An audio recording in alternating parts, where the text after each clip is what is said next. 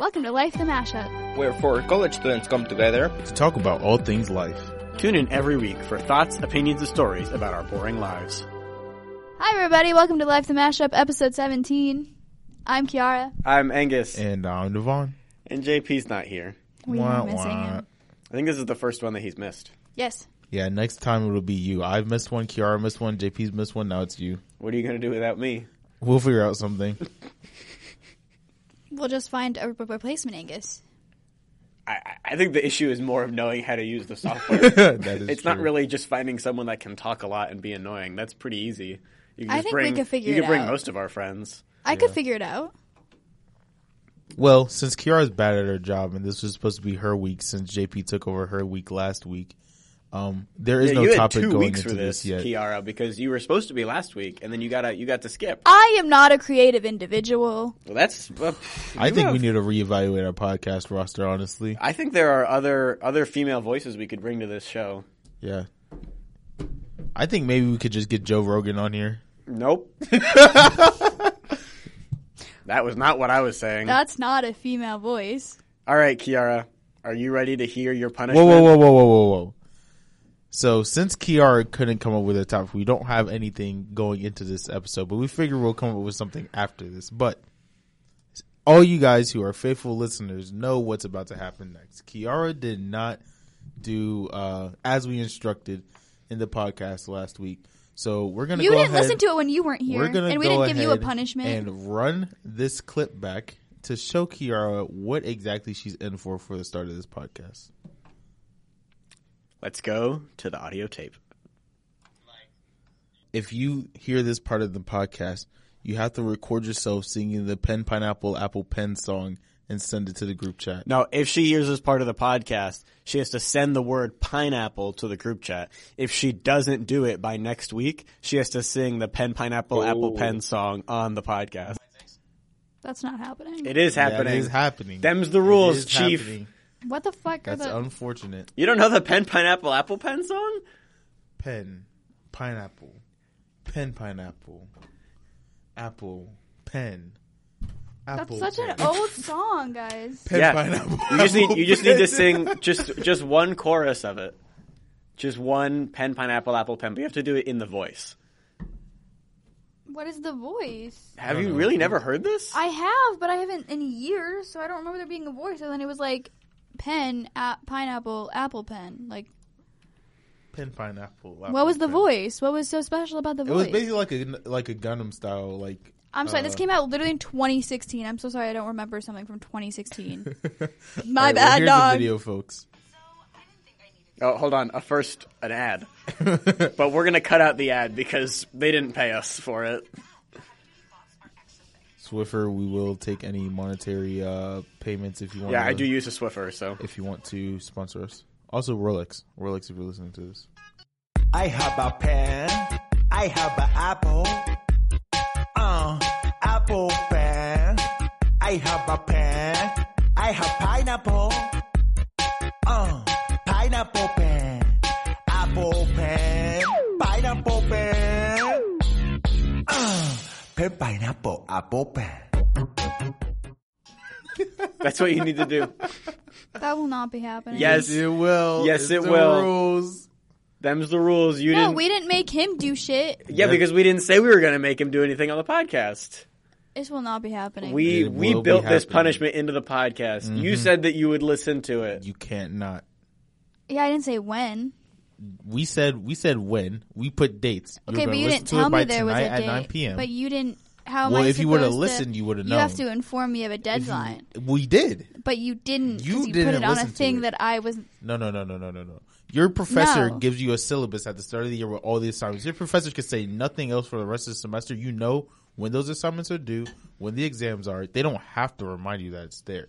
You have a podcast that you were able to listen to the next day because it's in our folder. You could have listened to it on Sunday or Saturday whenever it released, and we gave you up until tonight at nine o'clock. Then we said that you would have to sing it on the air tonight while we record. So All you have to say is pen, pineapple, apple, pen in the voice. That's all you got to do. No, no, no, no. You I have can't do, do that. that I have an voice. apple. I have a pen. I have an apple. I have a Apple pen. No, no, no, no, Uh, no, no, no, no, no. apple You gotta have some rhythm with it. You have to have some rhythm with it. You didn't say it that time. You just danced. The listeners can't see that. I have a pen. I have an apple. No, no, no. You gotta do Uh, it like him. Apple pen. I can't. Like I just Do I we need to physically rerun the cannot. video? I don't think you? we need to rerun the video. I think Kiara remembers. I don't know what you want from Come me right now. I cannot do that. Like You I need to physically. sing it. Put some Can you just do the pen, behind it. pineapple, apple pen part at least? Oh.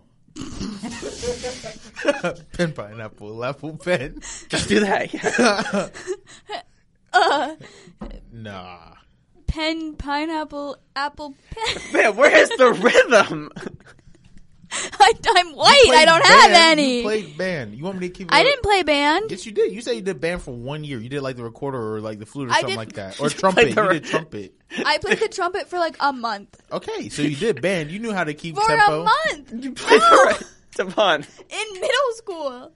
You knew what tempo was. Pen, pineapple, apple, pen. Like that. Pineapple, apple. oh my pen. god! Oh my god! that was so horrible. I told you I physically cannot do it. Well, we're gonna sit here until you figure it out. Pen, pineapple, apple, pen. Five, six, seven, eight. Wow, this must have been what it was like to be on Dance Moms. Fucking hell. We were watching Dance Mom's edits while we waited for Kiara for this podcast. It was pretty great. I don't know what you want from me. I can't do it. Like genuinely. Five, six, seven, eight. Pineapple. No, it doesn't start with pineapple. Oh, pen, apple, pine, no. Pen, pineapple, apple, pen. pine, No. oh my god! pen, pineapple, apple, pen, Yeah, now with some rhythm. pen, No, pine. to oh my uh. gosh. I can't. I'm sorry. I have no rhythm. I'm white. Pen, pineapple, apple, pen. Pen. You have to do the oh. You have to put them uh, together. No, I first. d- don't worry about the oh right now. We just get this part first. It's easy to go oh. pen, pineapple, apple, pen. Pen, pineapple, apple, pen. with the beat. That was pretty close. Pen, pineapple, apple, pen. Look. pen, pen. No, oh my gosh. Oh my. You can do it, Kiara. We I'm believe really in you. trying. You I just do can't. it. Pen, Pen, pineapple, pineapple, apple. apple, pen. A little Yep. faster. One more time. Pen, pineapple, apple, pen. Uh, Now put in pen, the uh. pineapple. Like stop trying to separate the words. Like do it all together. Yeah, just think of it as one continuous flowing word. Okay. Pen, pineapple, uh, apple, pen. pineapple, apple, pen. No, It doesn't start with I wrote it pineapple. down for you. Read. Oh, I'm so sorry. My bad, dog. Uh, pine. Oh, she can't even read.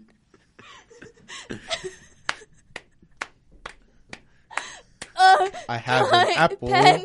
I have a pen. Pen, Oh. apple, Pen, pineapple. Oh, apple, apple, pen. pen. I have a pineapple. I have a pen. Uh, pineapple pen. I have an apple. No, it's pen. just it's just apple pen, pineapple pen. Uh, pen, pineapple, apple pen. There we go. There you pen, go, that's all you have pineapple, to apple do. pen. Just that one part. I feel like I'm super peaking every time I clap, but that's okay. Are you ready? pen, pineapple, apple, pen. Yep. Yeah, and then Pen, you go, pineapple, uh-huh. apple pen. Pen, pineapple, apple, pen. Oh, you had it. That you was so going close. You just a this little, you had a little pause before apple. Pen, pineapple, apple, pen. he totally lost it that You're time. rushing it now. Can you pull up a metronome? Well, I think our metronome is pretty freaking good. Yeah. it's not gonna. I'm sorry. I don't have the ability. Come on, come on, come on. Pen, pine- pineapple, apple, pen. There you go. Yeah, All now right, do have to uh, do the and then uh. that. Pen, pineapple, apple, pen. Uh, Pen, pineapple, oh, apple, pen. The O was like. I off. feel oh. like that was that was as close as it's gonna get. It's not gonna get better. How how high have we peaked? Only twenty three on Kiara. Okay. I don't know what you were expecting that to be like. I was expecting it to be like that, and I would say it was worth it. That's, that's like the first like six minutes of our podcast. I think that would be a fairly, fairly entertaining podcast to listen to at first. Uh, that could be our new Pineapple, censor sound. Uh. Well, now we all know like Kiara has no rhythm or anything. You know I've what's said sad that though? several times. I don't think you ever Did said we- you had no rhythm. Did we not learn that when we were trying to get the like outro in the beginning? Oh my God, the the, intro, intro. and I couldn't do no, it. no, that was your intonation. Like you weren't saying it right. I say one thing. I say things in one tone, and that's just how. No, it that is not true. But you weren't. You didn't have any feeling behind your intro at first. It was like a What twenty was- minute was process her recording line? that intro. We were trying to I record our the intro. first one. It's like, welcome, Welcome to to Life Life the the Mashup. Mashup. No, but see, we gave you that one because you couldn't do the there other was one. the I had uh, the we're last four college students. We're No, four college the- students come together or something like that. yeah, she. she It was like she was last ending it. She wasn't leaving any room she to was keep saying going. like she was saying it like a question at one point where four college students come together. Like, do they? I don't know. I don't. Talk about all things life. Do we still have that? No, we deleted that. No, Yeah. yeah. No, it we- was, we did I not keep the remember ones that it didn't sounded work. more like she was thought we kept that definitively ending the sentence there when we go to say more about the four college students coming together to talk we, about. we tried every single line to see which one Kiara could say. yeah. But you got Welcome to Life the Mashup. I think I that one sounds the good. First, Yeah. and that took several takes. Welcome to Life the Mashup. You know what's sad though for the OGs who who've been around for the podcast since episode one. You guys all know about like my love for the South. Without Kiara's rhythm, I always tell everybody like in the South, you only need to know two dances. You need to know the cha cha slide and the cupid shuffle. I can do the cha cha. you can be a friendly person and you can get into anybody's Oh no, grill that's out. the cupid. Wait, it's the cupid shuffle to the left, to the left, to the right, to the right. Take it back now, y'all. That's the cha cha slide. Oh, see, I can do that one. Um, What There's the one that goes that? cha cha real slow. Smooth, yeah. And copyright. Um, but if Kiara's if Kiara's pace or or like rhythm is anything like how she was trying to do just now, doing the cha cha slide or cupid shuffle, she's getting booted out the grill out so fast. Kiara's the one that takes down the line of people doing the cotton eye Yeah. Joe. She starts walking in the wrong direction. She's the one who goes right when it have says go left. Like Do, I do am you, the definition do you know how to do the feet. cotton eye Joe dance? Uh, "Ba-nap, ba-nap, cotton eye Joe. I've been married a long time ago. No, you didn't do it on time. Okay, we'll start over. Ready? She's not gonna do it on Cotton eye Joe. I've been married a long time ago. Where did you come from? Where did you go? Where did you come from? Cotton eye Joe. I heard that song's about an STD. I think I heard that as well. Is cotton eyed? I thought it was like. I Oh, think it's an the STD. whole pen pineapple apple pen thing. I believe that it's an STD. Oh, that is true. You were typing it wrong when he says pen pineapple apple pen. Like it is one word. I think that's what was messing you up. Well, I put Pen them all pineapple together apple into pen one. is one word. Maybe our next podcast should be creating a pen pineapple apple pen. How do you want to go about doing that? buy two pens, buy an apple, and buy a pineapple. He clearly states the instructions there. Yeah. Get an apple, you get a pen. Uh, apple pen, It's is it an actual like Pineapple? STD? apple pen, or pineapple. I think pen. it, it's so far. I think it's Like, just is a it a theory. saying for an STD? I don't think the guy that wrote it ever came out and said that it's about Oh, STDs. Oh, Cotton Eye Joe is supposed to be the Q-tip that's swabbing for the STD. Cotton Eye Joe. Oh, Cotton on that the end makes of the Q-tip. sense. Okay. Or wait, hold on. There was more to it. Or just an STD. I think it said.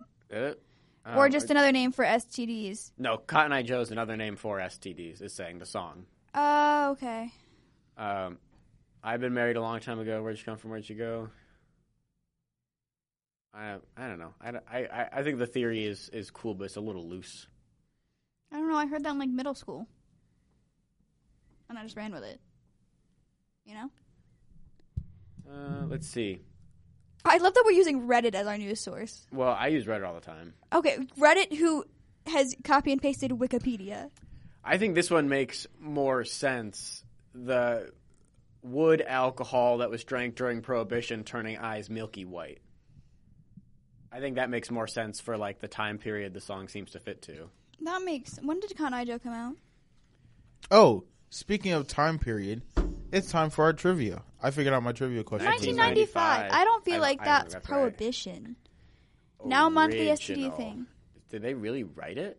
Yeah. It says Ricky. There's like uh, there's three different people that come up for original. When did this one come out? Okay. That's, 1981. So that one's even older. So oh. That's not prohibition though. It's not prohibition, but we don't know that any of those were really the original. Maybe that song was just around, and those are like the studio albums that recorded it. Yeah. Okay. Trivia. Who this is? So you remember trivia from when JP did it, right? Okay.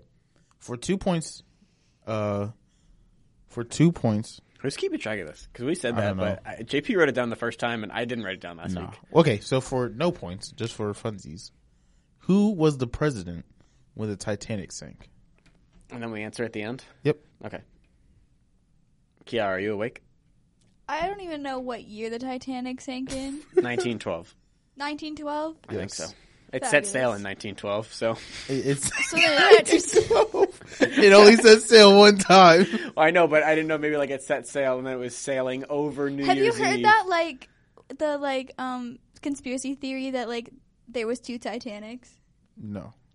And what? and one sank and one didn't. So where's the one that didn't what sink? what's the conspiracy theory with that?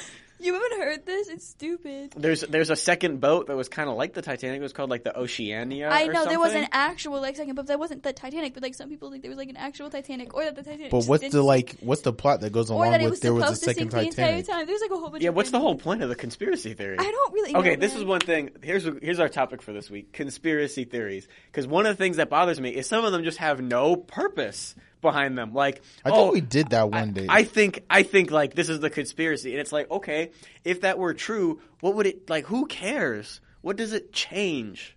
Are you? What about the Mandela effect? Do you believe in that? Well, the Mandela effect is like a psych is considered like a psychological property. It's not really a conspiracy theory. Okay, but I feel like that's like still like kind of in that realm because like if Conspiracy you're theory it is in like- that, like like like Birds aren't real. actually change. Government drones. Have you ever seen a baby pigeon? no, because they're robots sent out by the government. Yeah. you but- know that's not wrong. Like not that not that's not wrong, but I've never seen a pigeon's nest or like a baby pigeon. Like that is He's, he's Exactly. about to believe. like I'm not about to believe that is government stuff, but like that is true. Where do they Okay, nest that? I believe what the ornithologists that are being paid off by the government are trying to tell us. Ornithologists? bird scientists. Oh. Um, I believe what the government is paying them to say is that the birds hatch in their nest and then they get pretty close to full size or like what we like looks what looks pretty close to full size before they leave the nest. Like before they fully develop, like flying and like Which going I away think on is their what own. most birds do. Well, that's what the government's telling the ornithologists to say. but do we really know that? Do we? You could find out. How? You could follow a pigeon. Who's gonna try to do that? Me on my bike this summer. I got him on the move, boys. You would need to follow like a male pigeon and a female pigeon. You could just follow one pigeon until it goes back to its nest. yeah, and see if there's baby pigeons in it. But what if that's just not a mama pigeon? Well, then you find another pigeon. But see, then you could be tracking down pigeons unless, or you could find a female and a male, and you could wait for nature. So you're saying Or I you could could just take find them a nest and captive? see if I there's take baby them captive and make them reproduce? Do we get a lot of pigeons here? No. I know. I, I don't think I've seagulls. ever get seen a pigeon here. You get geese and seagulls. Yeah, do geese have nests? I don't I know. don't know. That's a good question. Have you seen a baby geese? Yes. Oh. Yes, they're called goslings, and I actually have seen a lot of And them. if you get really close to them, the mother like wants to kill you. Man, I'll take the Dude, mother geese- one on one. Do geese Joe, have- when oh, was they just make them on the ground. Did get like chomped by a goose? Is it really a nest if you just don't put any effort in and make it on the ground? That's still a nest. That's just a that's just a pot of sticks. Honestly, we should go goose egg hunting and make like goose egg scrambled. What? what? No. No. Why? Why not? Them gonna be baby geese. They poop all over everywhere on the campus. Okay, I I, I need to like pause. To think. You know that like the the e- the eggs in the nest are usually the fertilized ones, Yeah. and if you just crack that open over a frying pan, you're gonna get a partway developed goose embryo and not like a yolk. Yeah. Well, maybe we get it early enough to where there is no embryo. No, no. If it's in it, How, Like- wait, It's a fertilized goose egg. Yeah. The, the eggs you eat are a chicken's menstruation. yes, they're not fertilized Because they're not fertilized. You eat a chicken's period every time you crack open one of those eggs because it would Don't be say it like unfertilized. That's what it is. What did you? Hold on. I'm so sorry. What did you think an egg? I knew that there was a difference between fertilized and unfertilized egg, but I figured if you get an, a fertilized egg early enough, it still just looks like a regular egg when you crack it open. I don't know. I don't know. If, I think Like by unless the time it's out there, unless something. if it's fertilized and like the egg grows around the the fetus as it's growing in the chicken, I'm pre- I, like I would assume that I they feel all like look by the, the, same. time it's for there's at least something in Look there. at like the development of a fertilized egg. The development of a what? Can of a fertilized fresh egg. It says it's safe to No. eat- Oh, it says if, unless the egg is incubated, the tiny cluster of cells will not develop.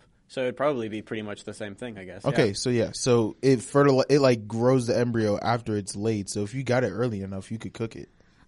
Wow. Okay, but I mean, Or you could just eat Balut. Didn't we talk about this on the podcast? Balut? One time? what is this? We've never talked about this. No, Balut? what? Balut is a fertilized duck egg that is Oh. close to hatching that you then boil and you eat like the duck, like the mostly developed duck embryo. What? Click on that.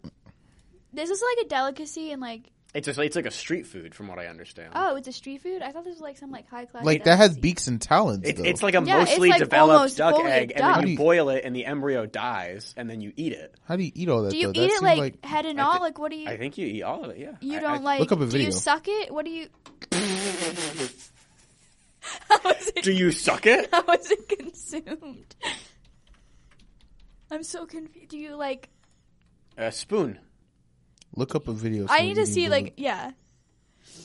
Ten steps with pictures. That's not a video. I went to the. Go to YouTube.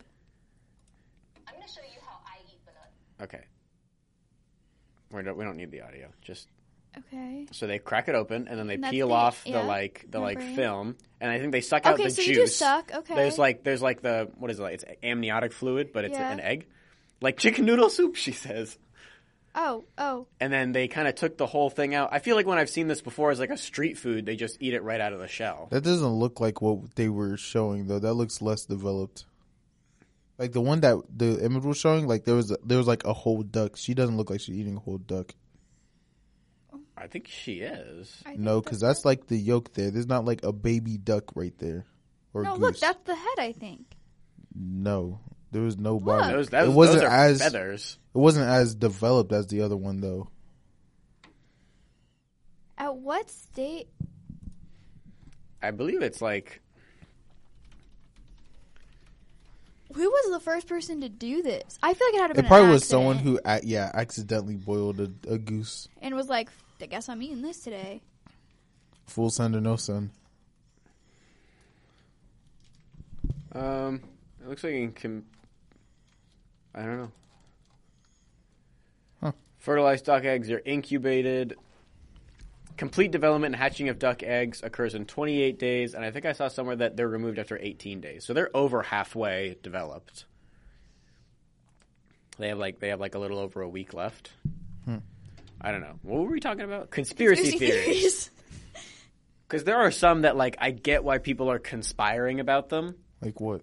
Um, like we didn't go on the moon. like we didn't go to the moon. Like I get why people are conspiring about it. because JFK was like an inside it, job. it does like it, I get like aside from all the facts that show that it's not true, I understand what they consider to be the motivation that they say like they faked it because they wanted to make the Soviet Union think that they went to the moon. Like that would be their impetus behind it. But there are some conspiracy theories where it's like what, what like the the earth is flat. Yeah. Why why would they be like what purpose do they have to tell us that? That is a good question. Like, who is it benefiting to fake the fact that the Earth is flat? When I was in my one of my freshman seminar classes, we had to do this debate thing where everyone was assigned a conspiracy theory, and you either had to do like the pro, like the reasonable side, or the like conspiracy side. And I was so lucky that I had to I had to fight the people that thought the Earth was flat. And it was so easy because their logic is so flimsy for most of the things. Or the Earth is a donut and the sky above you is the ocean. Hmm? That's one of the theories. The Earth is donut shaped. So, like, when you look up, you're seeing the other part of the Earth, like, curling over above you, and that's the ocean. That's why it's blue. But so the horizon. And the sun, where does the, and the moon? like, are they also donuts? Why don't I also and see the like clouds. the Earth curving like in What the about horizon? nighttime? Why has a fish never fallen from the sky? That's the other thing that like so many of them just it doesn't make any like all the, all of the Earth shape theories. Almost none of them have their theory of gra- like the the official Flat Earth Society said that the flat Earth like the whole thing is just accelerating upward at 9.81 or whatever meters per second squared and that's why we feel like we have gravity like that. Because that's what the acceleration due to gravity is here on our mm-hmm. spheroid But Earth. that wouldn't. Isn't the gravity just due to the like mass acts on They're, mass. they're saying that gravity doesn't really exist. The whole flat disk of Earth is going upward, and therefore, like we're being brought with it. oh, So when you like, So we're just When continually I- rising. yeah, when I take this thing and I let go of it, it's not actually the like my knife, which is in my hand, falling. It's our big disk of Earth is going upward, and we since we're also going upward, we see it as this falling, but really this is staying in place, and the whole Earth is shooting upward at accelerating at 9.81 meters per second squared. But then with that theory, it's, just meters per second. accelerating. It's going to keep Oh, going guess faster and faster forever. squared. The Yeah. acceleration squared. Yeah, meters per second squared because velocity Oh. is just meters per second.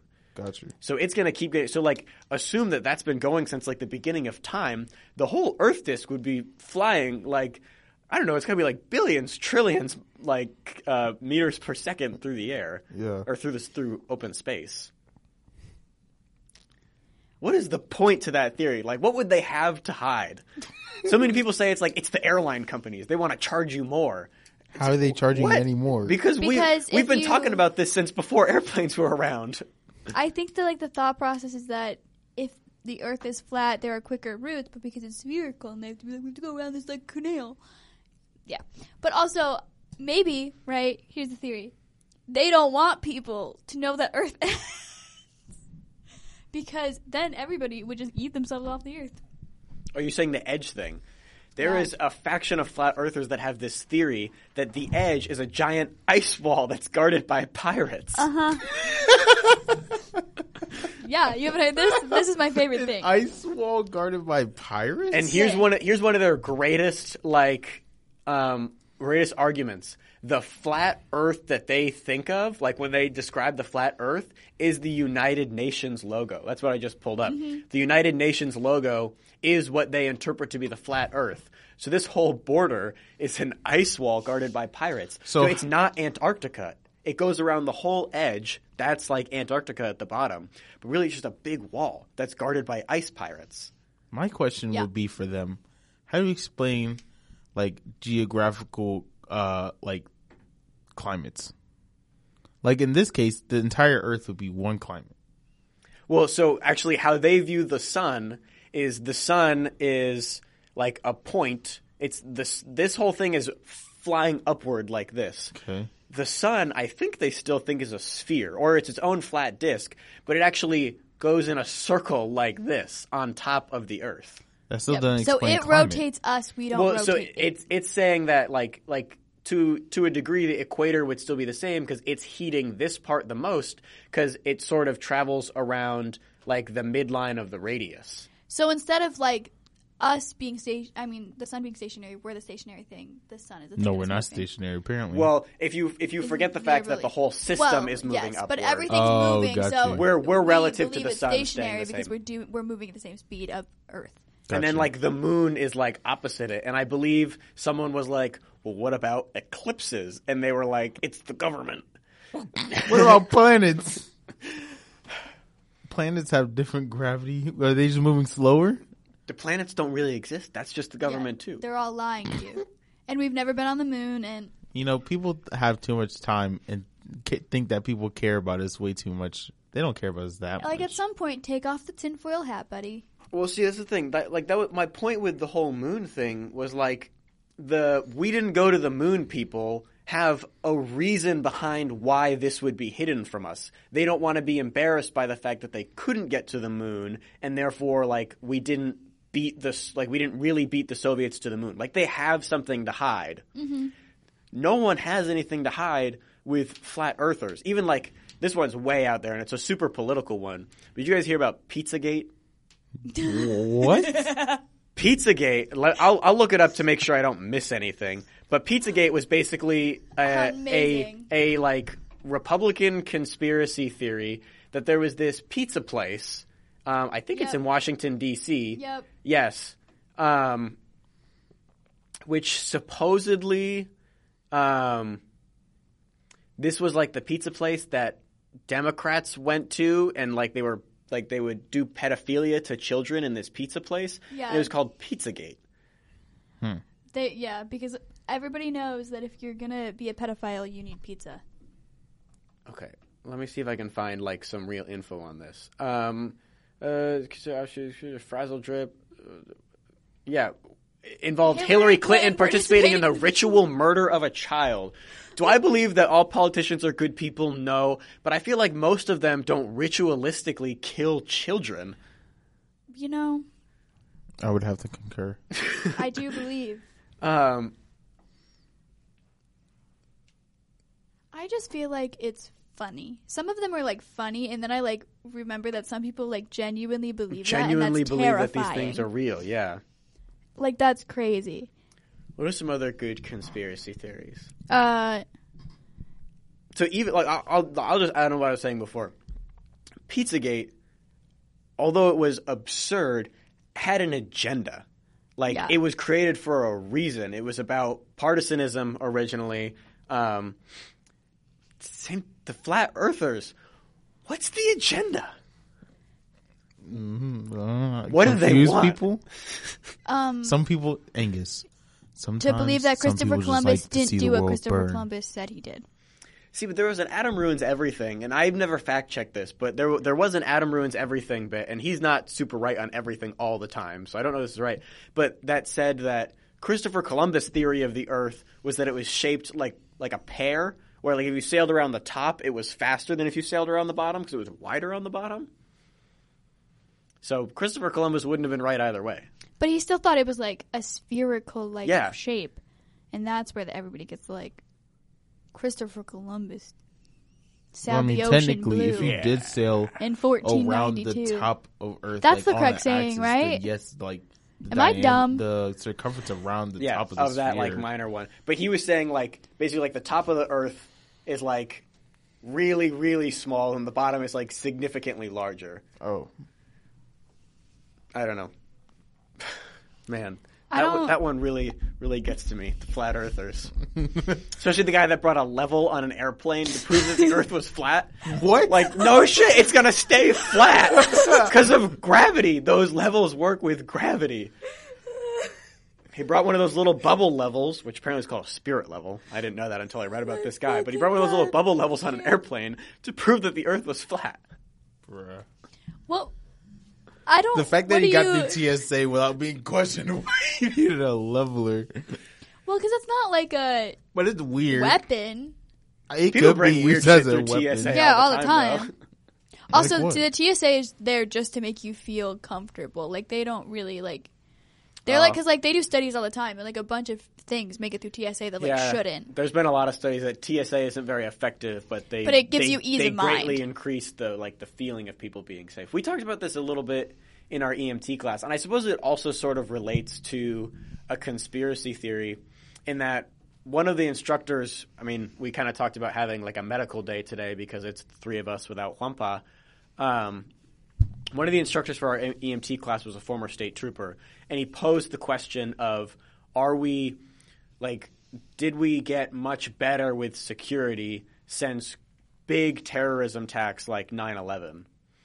And my position on this is sort of in the realm that we've prepared ourselves somewhat well to prevent another thing exactly like that because even if the TSA is ineffective, it's a lot harder now to get from the passenger area of a plane into the pilot area of a plane um, than it used to be. And they did increase the number of like randomized air marshals on flights and stuff like that.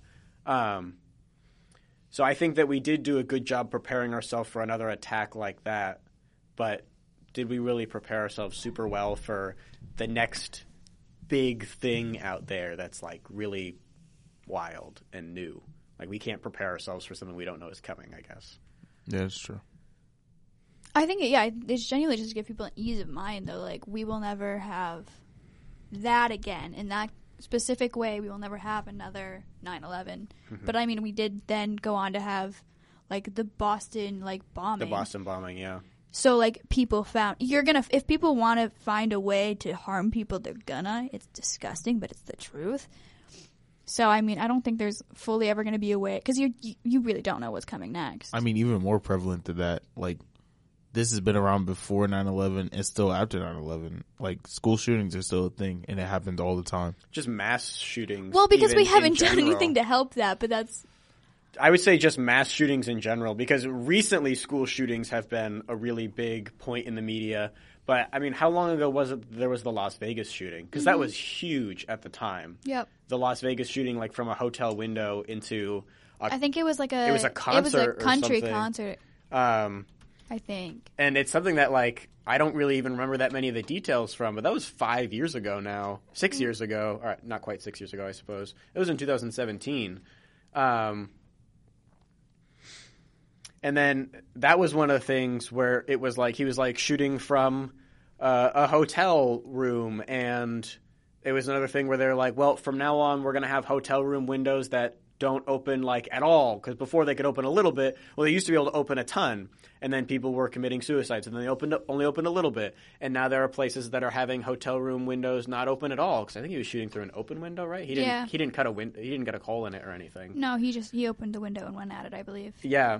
Um, but like there are things that people don't really consider. Like I'm sure when there were people committing suicide and they said, "Well, let's only have the window open a little bit," they thought they were doing the right thing. They didn't predict that at some point someone was going to try and shoot people out of a window because they just didn't think that was going to be something they needed to prevent. Yeah. So I think like obviously school shootings are very I'm not trying to play down school shootings, but mass shootings just in general have been around for a long time and there there are like little steps that get done from time to time. Um, stuff like that, you know, let's not have windows open at all, but even that, how hard is it to break a hotel window? I mean, I feel like if you're about to open fire on a bunch of people, Right. then you don't have that many qualms about getting an extra bill attached to your room fee. Um, This man said an extra bill attached to your room fee. and then, like, I don't know, Kiara, you went to what was the smallest school you ever went to? Because you went to several different schools. Like graduating class size, what was the smallest school you ever went to? I think it was sixty, maybe a little over under. Did you guys have an SRO when you were there? Nope. No, I I went to a school that was smaller than that, like thirty people. Never had we never had an SRO, which I, I don't know if that's like a universal terminology, but where I was from, a school resource officer was a, like a legit police officer that came from the police department, but their job was to police the school, and theoretically they would perf- like perform some sort of security in an event like that, but we never had one just because the school was small and we didn't have like the town I'm from has no town police department. The closest quote unquote local PD is like the city that's nearby, but that's almost half an hour away. And then I think in that same city is when our where our county sheriff's office is, which is the area that sort of like technically presides over where I am from, but they're also like half an hour away. And then the next thing after that is the state police. But none of those people are ever right there at the school. Mm-hmm. Did you guys have an SRO? Like, We Yeah, had at- an at- officer. Yeah, I don't know if he was armed though. okay, that's another thing. There are a lot of schools that require. I don't know if it require, but um, our DARE officer. That was the only time we had an officer like at the school. It was a sheriff's deputy technically, but um, he was allowed to continue to have his weapon on him, his firearm. But he was only there like every Friday afternoons in the spring when the whole DARE thing was going on. Like DARE was only a, a short period of the year, and it was just part of the day. Yeah, out of all the schools I went to, only one of them had one. Was it up like northern U.S. or was it when you were living down It in was the south? northern, Okay. but yeah, it was only one, and it was still like a smaller school district. But I think it's just because it was a it was a lot of small towns came together to make one school, so they Yeah. they just had more resources. Um. Yeah, I think that's just I think it's just luck of the draw, but I don't know because when I was in smaller schools, we had one where like once a year a cop came in to be like, "Don't do drugs, kids." hmm And that was the only time that like there was a cop in the school, but like The only time that we had cops was for like sporting events, like just like just like like just like collegiate sporting events. Our high school sporting events had police there for like if the crowd started to go Yeah. absolutely whack shit. or they would like come in during like lockdown drills to make sure nobody had drugs in their locker. We When I was had- in we never had one of those. We had those a couple of times. We had a police station that was right next to the high school. Like, not that the high school was bad or anything, but it just was super close. Mm-hmm. I don't, I don't remember in Tennessee because I was in like elementary school, but we, I could figure there wasn't that many, that it wasn't that far to get a cop like from wherever they were at to the school I was at. And when I went to high school in New York, there was that one guy who was already always there. He wore he he wore like a ballistics vest basically every day. I do remember that because he had like a big like it. It wasn't that he was built big and blocky, but he wore his vest and it made him look big and blocky. So I could assume he probably had a gun on him. But even then, I don't. We were next. I, I'm pretty sure the police station was like pretty close to that high school too. Mm-hmm. And I mean, like I, I I wasn't really expecting anything to pop off at that high school. Well, I guess you never expect it anyway. Yeah, never really- no one's we- ever like expecting that to happen. We had, I think, like one bomb threat get called in by a student when I was in like middle school, and that was, I think, the only time that ever really happened. Except it wasn't even like called in. You know- Dumbass, dumbass posted it on Facebook In- like with his profile. in Georgia, we used to get like, especially towards the end of the year, we used to get bomb threats like once, like, like one or three at the end of the school year, like throughout the ending months. But when I came here, we didn't have a single bomb threat in, at my high school in New York out of the entire three years I was there. Mm-hmm. I went to the same. I went to the same school for 11 years, and not once did we ever have like a threat during the school day where we needed to like we where we got like a hold in place or a lockdown or anything like that. Really? Never. Nope. Um, the few times that we would get hold in place, held in, well, that was what it was like. We, we never once went into a lockdown. Every once in a while we'd get a hold in place, but that was just where you just, like, students just didn't leave the classroom for a little while. The most common ones for that were like, there's a student that puked in the hallway or something, um, and they would hold us in place for like five minutes while the janitor cleaned it up. Like it, it just if it was towards the end of the period. Um, and then the other thing that we would get, hold on, we're having software be slow issues. There we go. Um, the other thing we would get from time to time, and I've talked about this before on here. I never ended up in this situation, but I could have.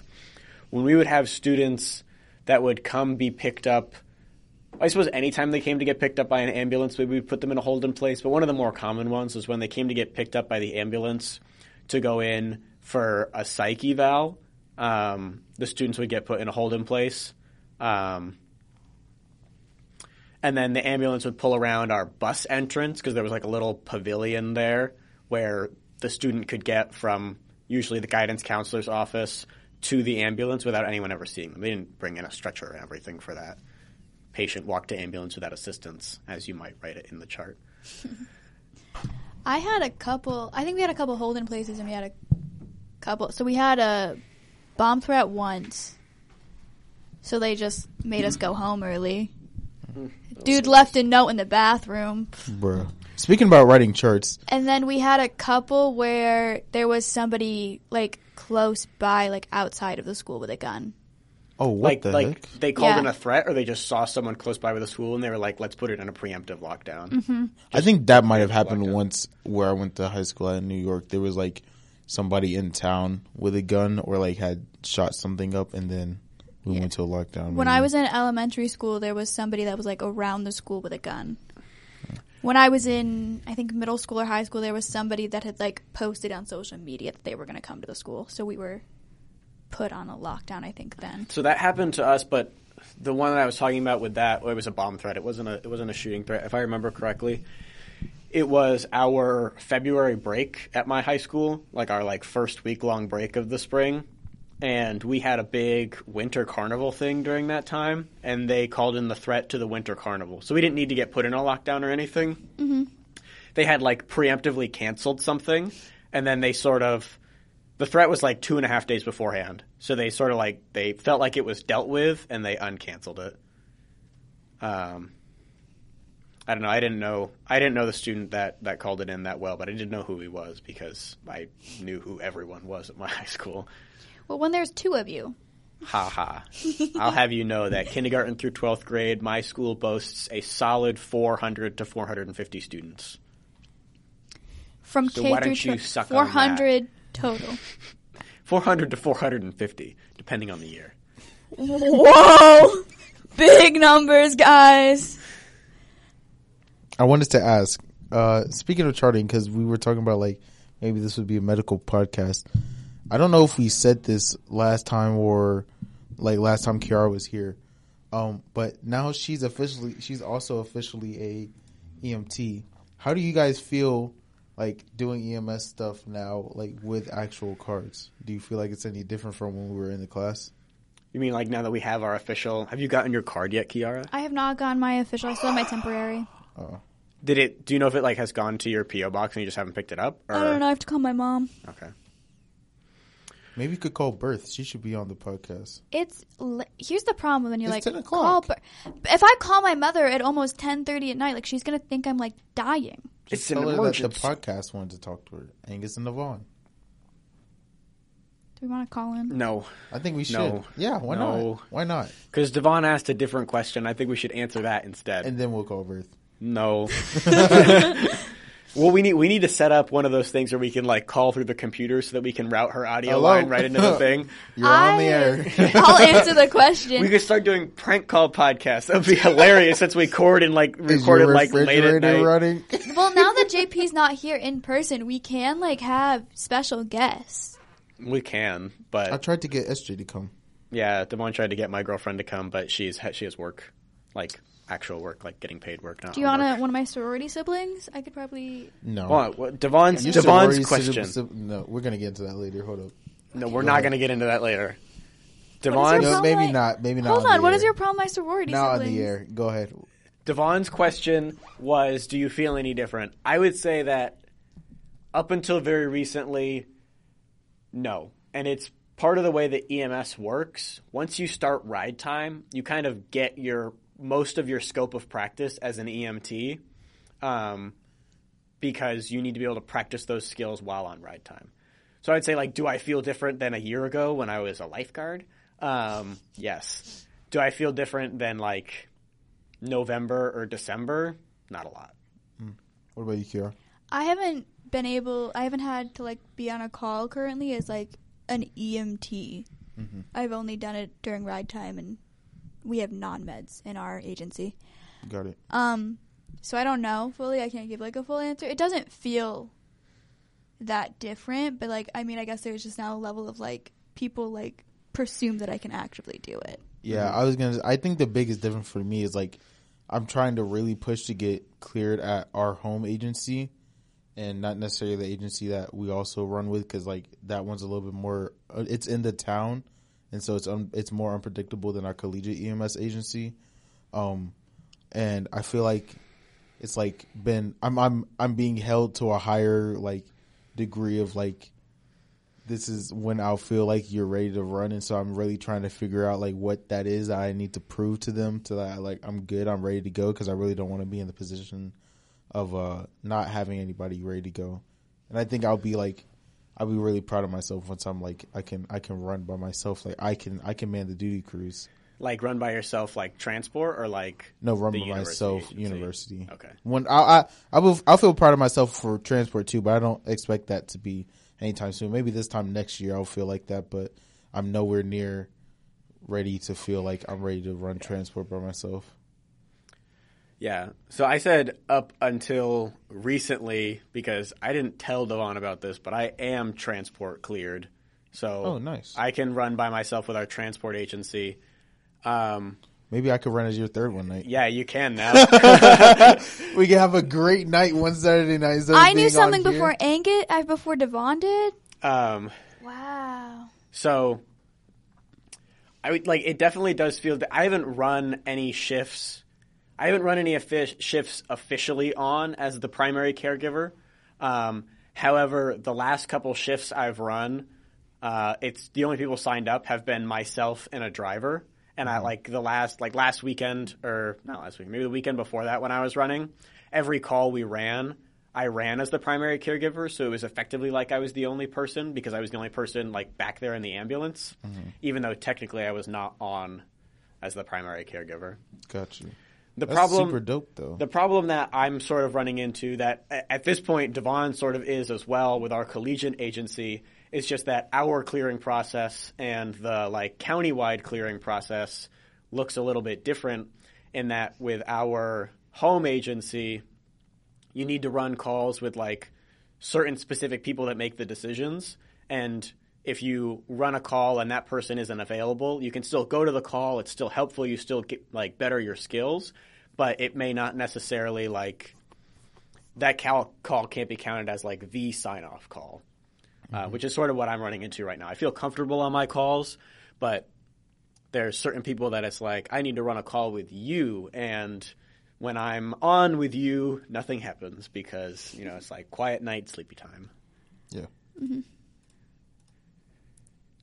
But I would say other than that, didn't like before that it really didn't feel that much different than the class. Especially like when I was running with the EMT that was sort of like my trainer after I finished the class, person that was helping me get ready to get cleared.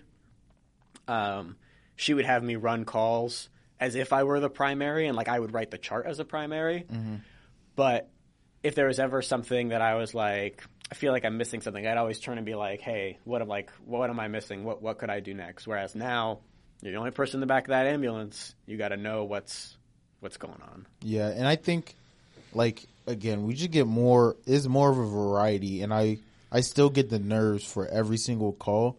And I think once one like those nerves start to go away for every single call and I'm able to like think through like okay, I'm going to get to this call.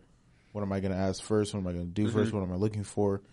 Uh like once I get to that point, I'll be ready to like start getting myself to the point where I can run calls sufficiently by myself, but I'm still at that point where like every time there's a fall call or every time there's like an unconscious or every time there's a breathing problem, it's like, oh, I'm gonna have a full code this time.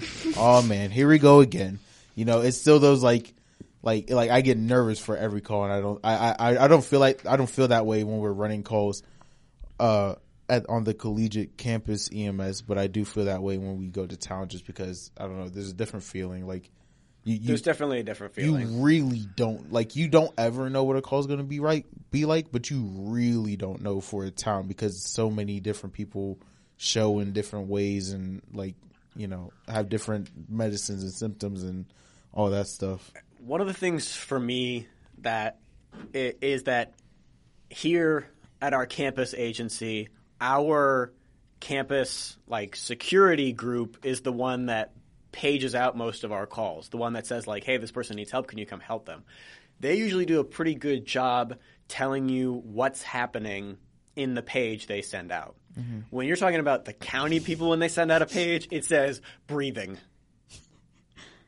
The end like and if the person like like you you I'll, I'll say you can usually tell i've learned this the severity of the call if there's more information because they'll say breathing and then sometimes they'll be like okay like the caller stayed on the line. This is they said like they're they're not they didn't lose consciousness. They're like you know it's just generalized like like tiredness from trying to breathe so heavy. And then there's some where it says like caller hang up or like caller not responsive after. And I, I assume those are the ones where you're like okay this might be a little bit more serious.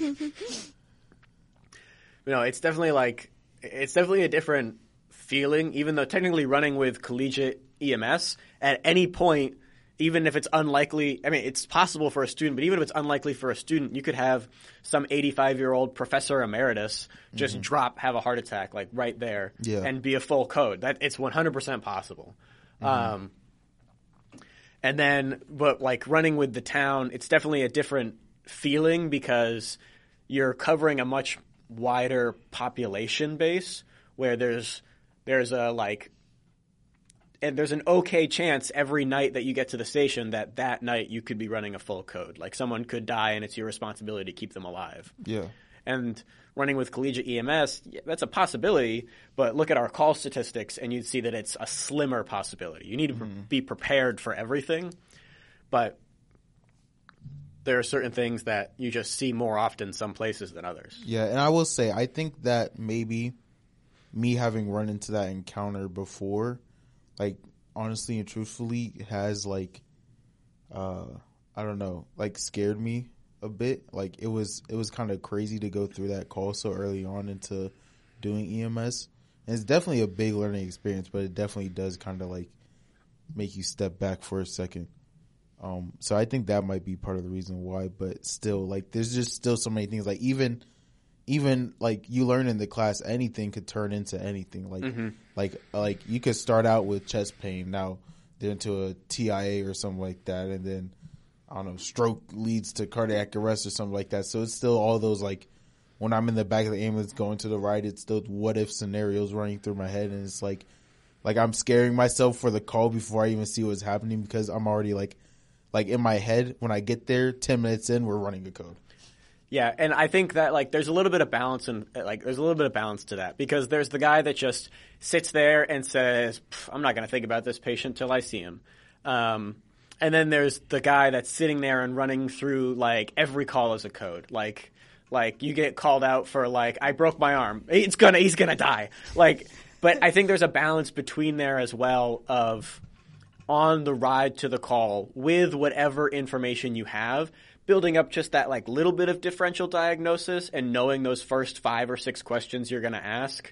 Um, and then when you get in there, I mean, I feel like for me, our training did a good job where like when I get into a room and I see a patient, um, the questions do start to like flow out of me without me needing to like super think about it. My brain does go a little bit into like an auto processing mode of knowing what I need to ask. Not mm-hmm. auto processing where like my mind's off wandering and I'm like treating this person unconsciously.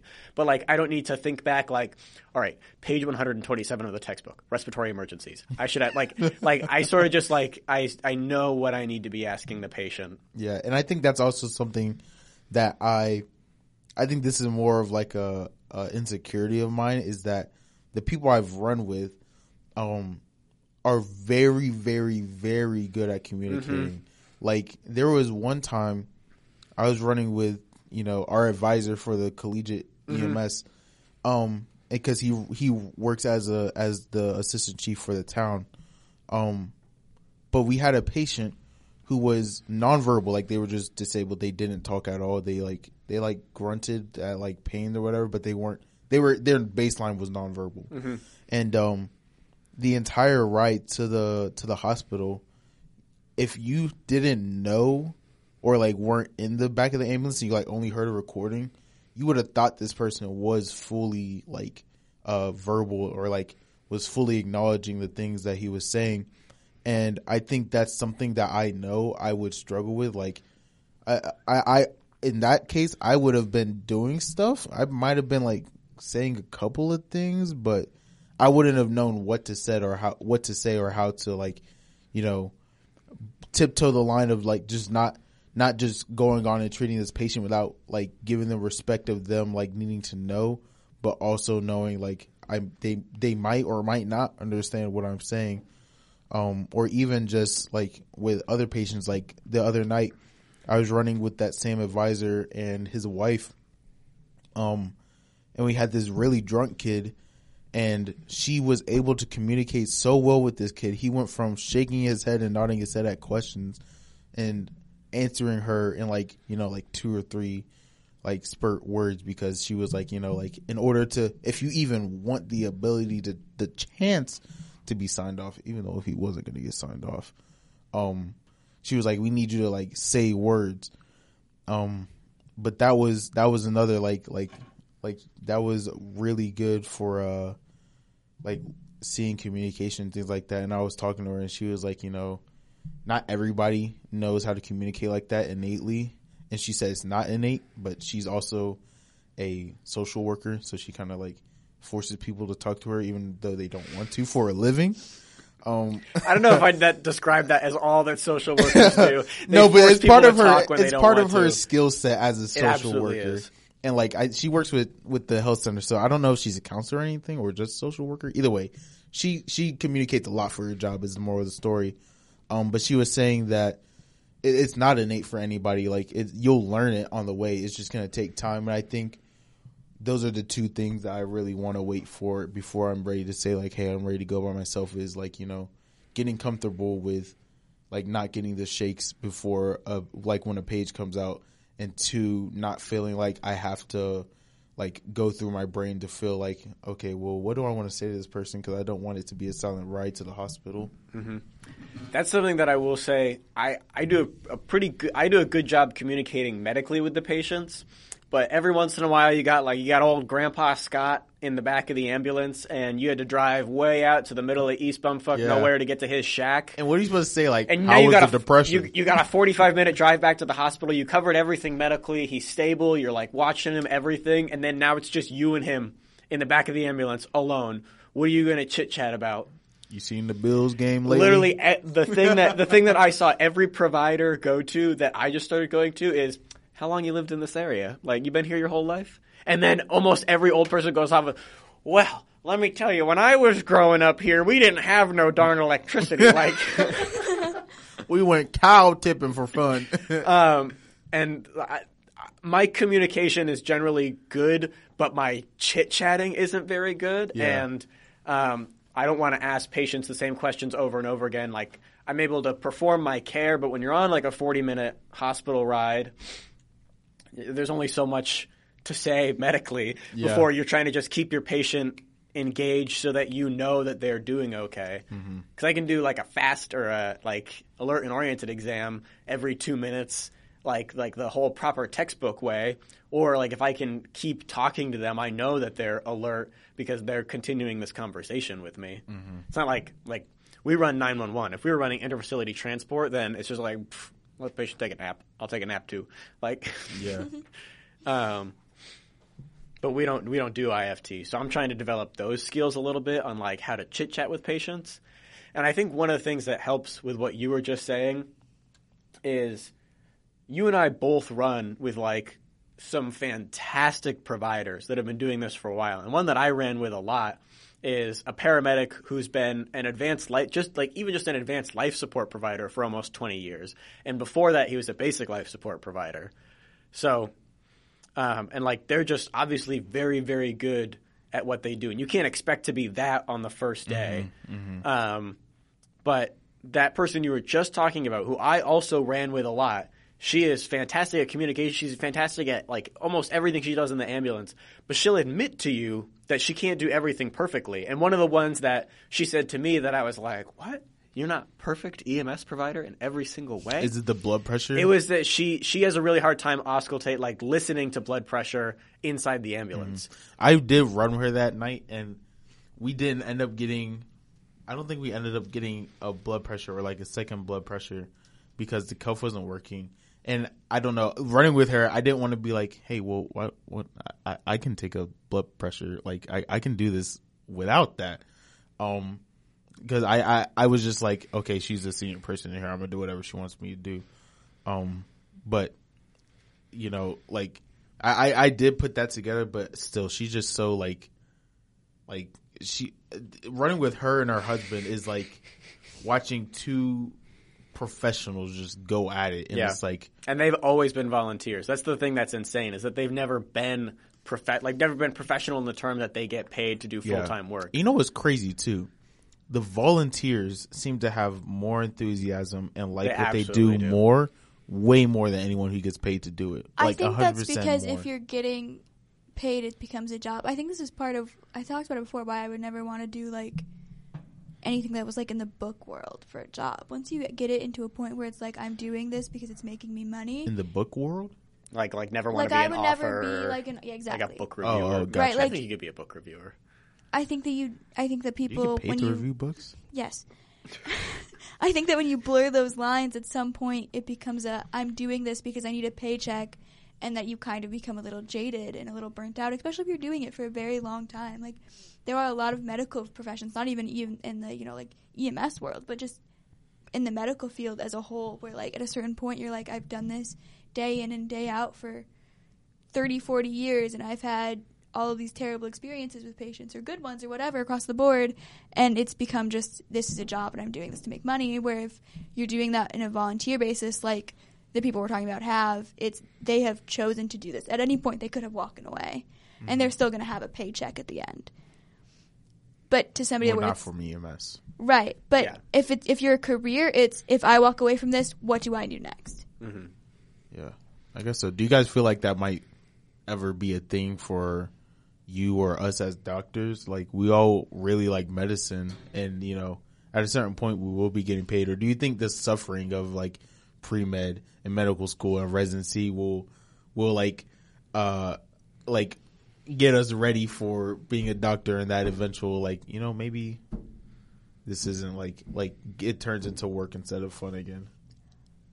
I think that someday they're gonna have to pry a scalpel out of my hands to get me to retire. But that's but I also like I, I think that it depends a little bit because as much as what Kiara is saying is true, there are people in the paid EMS world that do really love it, and some of them are mm-hmm. salty for different reasons. Mm-hmm. Some of them are like EMS is paid dog shit, like they mm-hmm. make almost no money compared to like I. Some of the paid EMS people around here make like four ish dollars less an hour than the first year lifeguards I used to manage. There's a lot of things, and like there's bad management in EMS, but there can be bad management in all of medicine. And I think some of the other things with medicine about like the difficulties that anyone in medicine has with how much how expensive it is for medicine, or like you go to pick up a patient and they don't want to ride the ambulance because they don't know if they can afford this ambulance ride.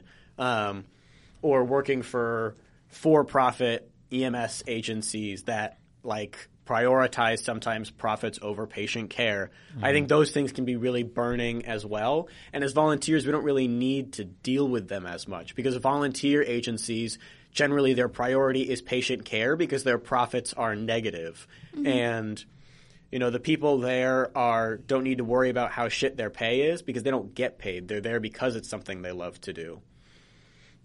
And I think some of those things don't bother you as much in like the physician role because like physicians work a lot, but I would say that they are compensated pretty well. Pretty like. I mean, depends what role you're in. Like physicians have to work a lot. They have to work hard hours sometimes depending on your role. It's a really stressful lifestyle, but they do make a lot more than like most EMS professionals. um, and they obviously they have to deal with all the issues of billing and the exp- how expensive medicine is right now and all that kind of stuff.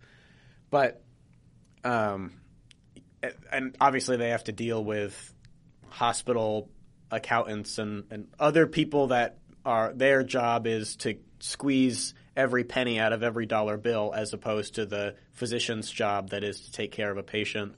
Um, but I think some of those stresses are relieved higher up at that level. And then the final capstone to that is just that there are some people in EMS that are there because it's a job and you can get into the field without needing much prior experience in the field. I mean, it depends on the case and depends on your location and a lot of things. But you can become an EMT by taking a class that you pay out of pocket for. You don't need to get a whole degree for it. You can become an EMT. It's a job with mediocre pay and it's a job that has hours that work for some people. So there are some people in that field, just like there are some people in every field that have absolutely no passion for it and don't care at all about being an EMT over anything else. And they're there because some life situation ended them up there. Mm-hmm. And I think that they can be salty for that reason. Yeah, I think it also plays into it that we can't think about it like that because we all have an end goal of going above our our current baseline. Like we're doing EMS now, but we know that someday, like we're going to go to med school and we're all going to be doctors, and so we're not going to have. we're all going to go to med school. Oh, speaking of, we're all going to make it there. Like you know what I mean? I feel like that also adds a layer to it that yeah. we can't fully. Speaking of going to med school and hopefully being a doctor, I don't know if I told you this yet, Kiara. Hmm? Did you? Did I tell you that I took my practice MCAT on Saturday? Mm-hmm. Well, I got a 495 on it, and not that's bad. like the 20th percentile. It's not bad. It, I would say it's definitely not bad for a sophomore in, Yeah. in for a sophomore undergrad. Who's undergrad taken- who's never taken biochem. I haven't taken biochem, and I didn't study a, a lick for that test. Yeah. But on almost every single one of the sections, like guessed or not, I got at least half of the questions right. On most of them, I got a little bit more than half, but on most of them I got at least half. Like on all of them, I got at least half of the questions right. So uh, I thought that was a major win. But now I'm kind of stuck in the like. I meet with one of the two advisors for like the pre med medical school people tomorrow, and I'm gonna ask him like, like I see all the things on there. Like, do you want me to like, like how do I break down like you know week by week? Because it lets you see the questions, the right answers, the solutions to it. But I think it was more about seeing like the types of questions, and I realized like, like the biggest biggest thing I realized from it is that uh like and you guys can like take this advice too, but I don't I don't want to give like unsolicited advice is that uh like reading scientific papers is going to be a must because that entire test like a lot of the questions that they give you the paragraphs for and then you answer questions about the paragraphs are scientifically written research papers and that literature is written in like a very formal and very kind of like high level like reading kind of like way. And so seeing that format was kind of foreign for the first time. Um so that's one of the things i've said. Maybe my like maybe next week in the next four in the next four weeks or whatever because i i think now we have like the audacity thing. We could plan on like recording stuff over the summer um and you guys might be on campus but maybe i'll like do like a synopsis of the literature i've read over the four weeks because i plan to like read more like you know every other week or something like that See, I feel like it'd be beneficial to take a. I haven't taken a practice MCAT yet, but I feel like it'd be beneficial just to see if I can sit through seven hours. it was tough Because I think I would do poorly because I haven't taken biochem or OChem yet, so I would do like terribly. I will but I think it would be good to, to like understand sitting in a in a. There's just the mental understand. toll of sitting in a room For seven- hours yeah. and hours and, And- hours. It's and not- using your brain active, like you're not just sitting, like you actively have to be thinking that entire time. it doesn't completely have to be seven and a half hours. It's 65 minutes for each section. There's a 10 minute break in between the first and second. There's a 30 minute break in between the second and third. And then there's another 10 minute between the third and fourth section. But all the sections are, all the breaks are optional and they don't make you wait to go to the next section or the next break until the 65 minutes is up. So I finished mine in like five and a half hours, not the seven and a half hours that it says. So, I mean, but I will say it still was hectic. I went, I dressed as comfortably as possible. I wore like my comfy underwear. Got your Ugg boots I on. wore, no, I wore, I wore these shoes. I didn't wear my shoes in the, do I you took my have shoes off. uncomfortable underwear? Like, there's more, there's underwear I, that I have comfortable. better. I have more and less comfortable underwear. Yeah, I wouldn't not say I like- have any un. Well, these jeans I think shrunk the last time I washed them because the last couple of days like they've been tight, tight. Um, but Um, I like like like there's more comfortable or less comfortable. It's not like I'm wearing underwear that gives me a constant wedgie or something. I feel Um, like every pair of underwear I wear, like I'm not like feeling weird about it. Like I wouldn't buy it. Like this it newer underwear feels better, but um, I wore like comfortable underwear. I wore my sweatpants. I took my shoes off when I was sitting down so I could like.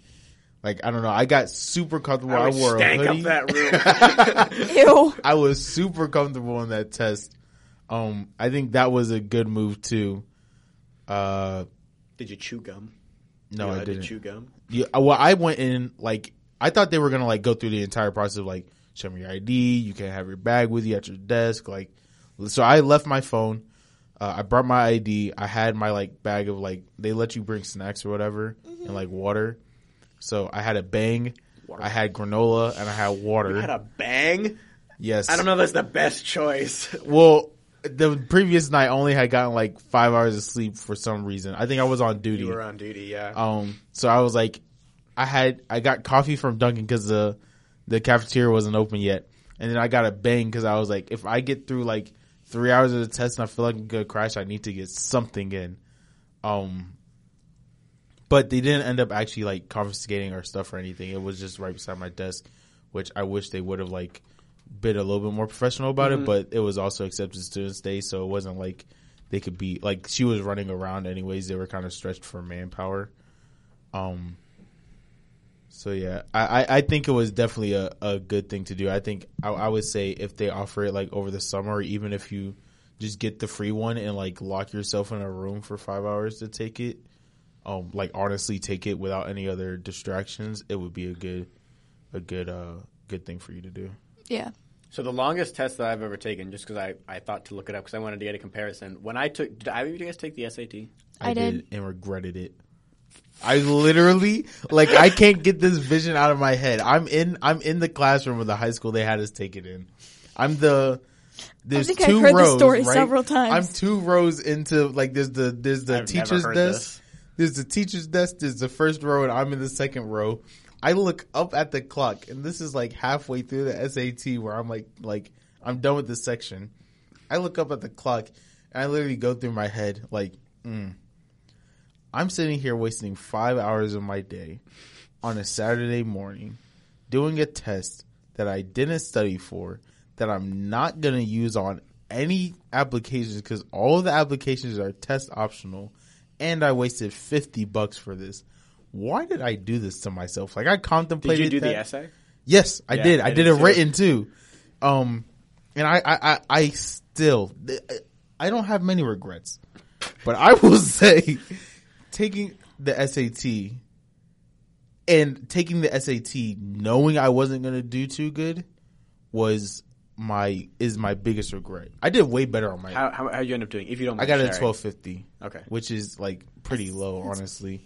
Better than what I Um, did. I like I, Did I was looking essay at yours? I did do the essay with mine. And I So did that was just than like I was. I did up an the comparison. I had an eleven ten. I But that was mine also that like. I didn't end up paying for my SAT exam, but I feel like I don't regret that I took it, even though like did it really matter? of it. No, but I feel like I think because we were COVID year, it gave me some semblance of like a normal high school experience is supposed to be. Because you're supposed to like take the SAT. I and I actually like that. regret I don't taking it a second time. And Yeah, think I, told wish I would have taken it about a second that. time. We were at the conference and we, because I was telling him like my SAT wasn't good enough to apply for some of the like early acceptance like med school things because they look at your SAT Oh, for like it. the BSMD programs. yeah, something Yeah. like that. Uh, or like even like the three and four or four, Yeah, three, like three four plus plus four four, yeah, something like that. Yeah. Um, but we were talking in the in the conference hotel. We were like, what if we went back and took it now? Like we've done like Calc two and Calc one and physics and OChem and do that. Like we could probably easy at least thirteen hundred on the SAT without even trying. I don't know if that's true. You don't think you Like, can do we do- exponentially better I on think the I could SAT do- now? Better, absolutely. I think I could do better, but like I don't think that like because the top like the topics we're learning now are not the same as what we were learning in high school, so it's not the same material. But I feel like it would be easier to The, go back to the and thing do it. for me was my bad section on the SAT was math. And I don't know what my bad section. math was, is my didn't good care. section in real life, but I took it before I had taken the math that the SAT tests you on because Mm-hmm. I took it sort of just for fun. Like I wanted to see what it was going to be like, but then the- guy. well, I took it because I didn't want to take the PSAT. I just was Mm-hmm. like, man, fuck that. I'll take the real SAT. What'd you Um, get on your SAT? Thirteen ten. Okay, so he Um, still did. So he crazy can good. do it. Um, Did either of you guys take the ACT? no. I had mine scheduled, and then I couldn't find my calculator day of the exam, so then I didn't go. Didn't show up. Uh, Was, well, it was still COVID time, so there may have been my mother calling them and telling them that I wasn't feeling well. my uh, I couldn't find my calculator. it was either my SAT or ACT that I took that I like realized I didn't actually know where my calculator was. So I called my best friend and I was like, "Dog, I need a calculator. Do you have one?" And thankfully she did. Since she lived right around the corner. We pulled out and went by her house before we left, and that's how I ended up being able to do one of those tests. But I do remember that. I did. I for, totally forgot about that. I don't know. I I woke took- up day of the exam, couldn't find it. I took the SAT with Macy, my friend that you guys both know. Mm-hmm. I was in eighth grade, so I was taking algebra one, and the SAT math goes all the way up to the end of algebra two, which is why math was my bad section. Reading, writing, like that whole whatever one, that was fine. Like I, I did. I didn't do like 99th percentile, but I did much better in that section than I did in math. Math was what dragged my score down. Mm-hmm. So I always wanted to retake it like when I was starting at university because I knew the math then. Um, but that was when COVID was, ha- it was, it was at the time when COVID just canceled all the SATs. They eventually like were doing the SATs. Everyone's wearing their masks, sitting apart because you always had to sit apart for the SAT anyway. They ended up doing those, but I ended up not doing one just because I was at the time like paying for my first year of university and everything, so I didn't really want to saddle out like a bunch of money to retake the SAT again. But now at this point, I feel like if I retake the SAT now, it's not fair to compare my score to other people Yeah. because my English already was good. My my like improvement would be in the math section, and I feel like I could absolutely destroy that math section at this point. Um, so I've never retaken it. The reason I wanted to retake it was because my dad, when he took his, I didn't study for mine at all. I set up the whole Khan Academy account like for like like six months beforehand. It gives you your daily lesson. I did the first day, and I never did another one again. Same. Um, my dad did got a 1440 on his SAT, and I always wanted to just beat his number, but he did it when he was a junior in high school, which is why I feel like retaking it now, even if I did beat his number, I wouldn't consider it like a fair win. Yeah. So I never retook it. But if I did retake it, I would not retake the essay again. That Yeah, the essay was so. That's what I do. I wish I didn't fucking take that essay. yeah. Like that was stupid. But even like think that whole test. Like for me, the annoying thing was, and we'll end the podcast after this because we are going over time now. But um, for me, the the kids that were taking it with the essay were in one room, and the kids with no essay were in the other room. And then when the regular SAT, like the SAT, like all the breaks are mandatory. You can't start it. You, like everyone has Yep. to wait till everyone else is, or till like the sixty minute passes or whatever to take the next section, whatever stupid rule it is. And then like so the two rooms finish at exactly the same time. And then like thirty kids come like running down the hall like whooping and screaming. They're like, let's go to McDonald's, whatever. And they're like, you will have another uh, seventy five minutes to complete your essay. Was like the oh God, the guy that was so annoying that was administering it. And then I remember at the end of the essay, the girl that was sitting next to me, like obviously not immediately next to me, but she was like five feet away, but she was the closest person to me. At the end of the essay, they said, stop, put your pencils down. And then as they come around to start collecting it, she opens her book and starts like writing in it again. And I was like, damn, I want to see this guy like chew her out and like shred her essay, throw it in the trash or something. And he was, he just came over and he was like, please stop. And then he took it. And I was like, damn it. I thought I was going to get a show after sitting here for four hours, like a little bit of flavor to add to my day. Mm-hmm. And he was like, "Please stop." She she she gets a right for like an extra three minutes because there's like sixty people in this room, and they started at the back. They were moving forward. Mm-hmm. I wanted to see him like tear her to shreds, and then he didn't. Okay, great. Thanks for listening to this week. Uh, see you again next week. Bye. Bye. Peace out. We can't say JP can't Yeah, say goodbye. JP so can't say just bye because he's Mexican. Peace out. Goodbye now.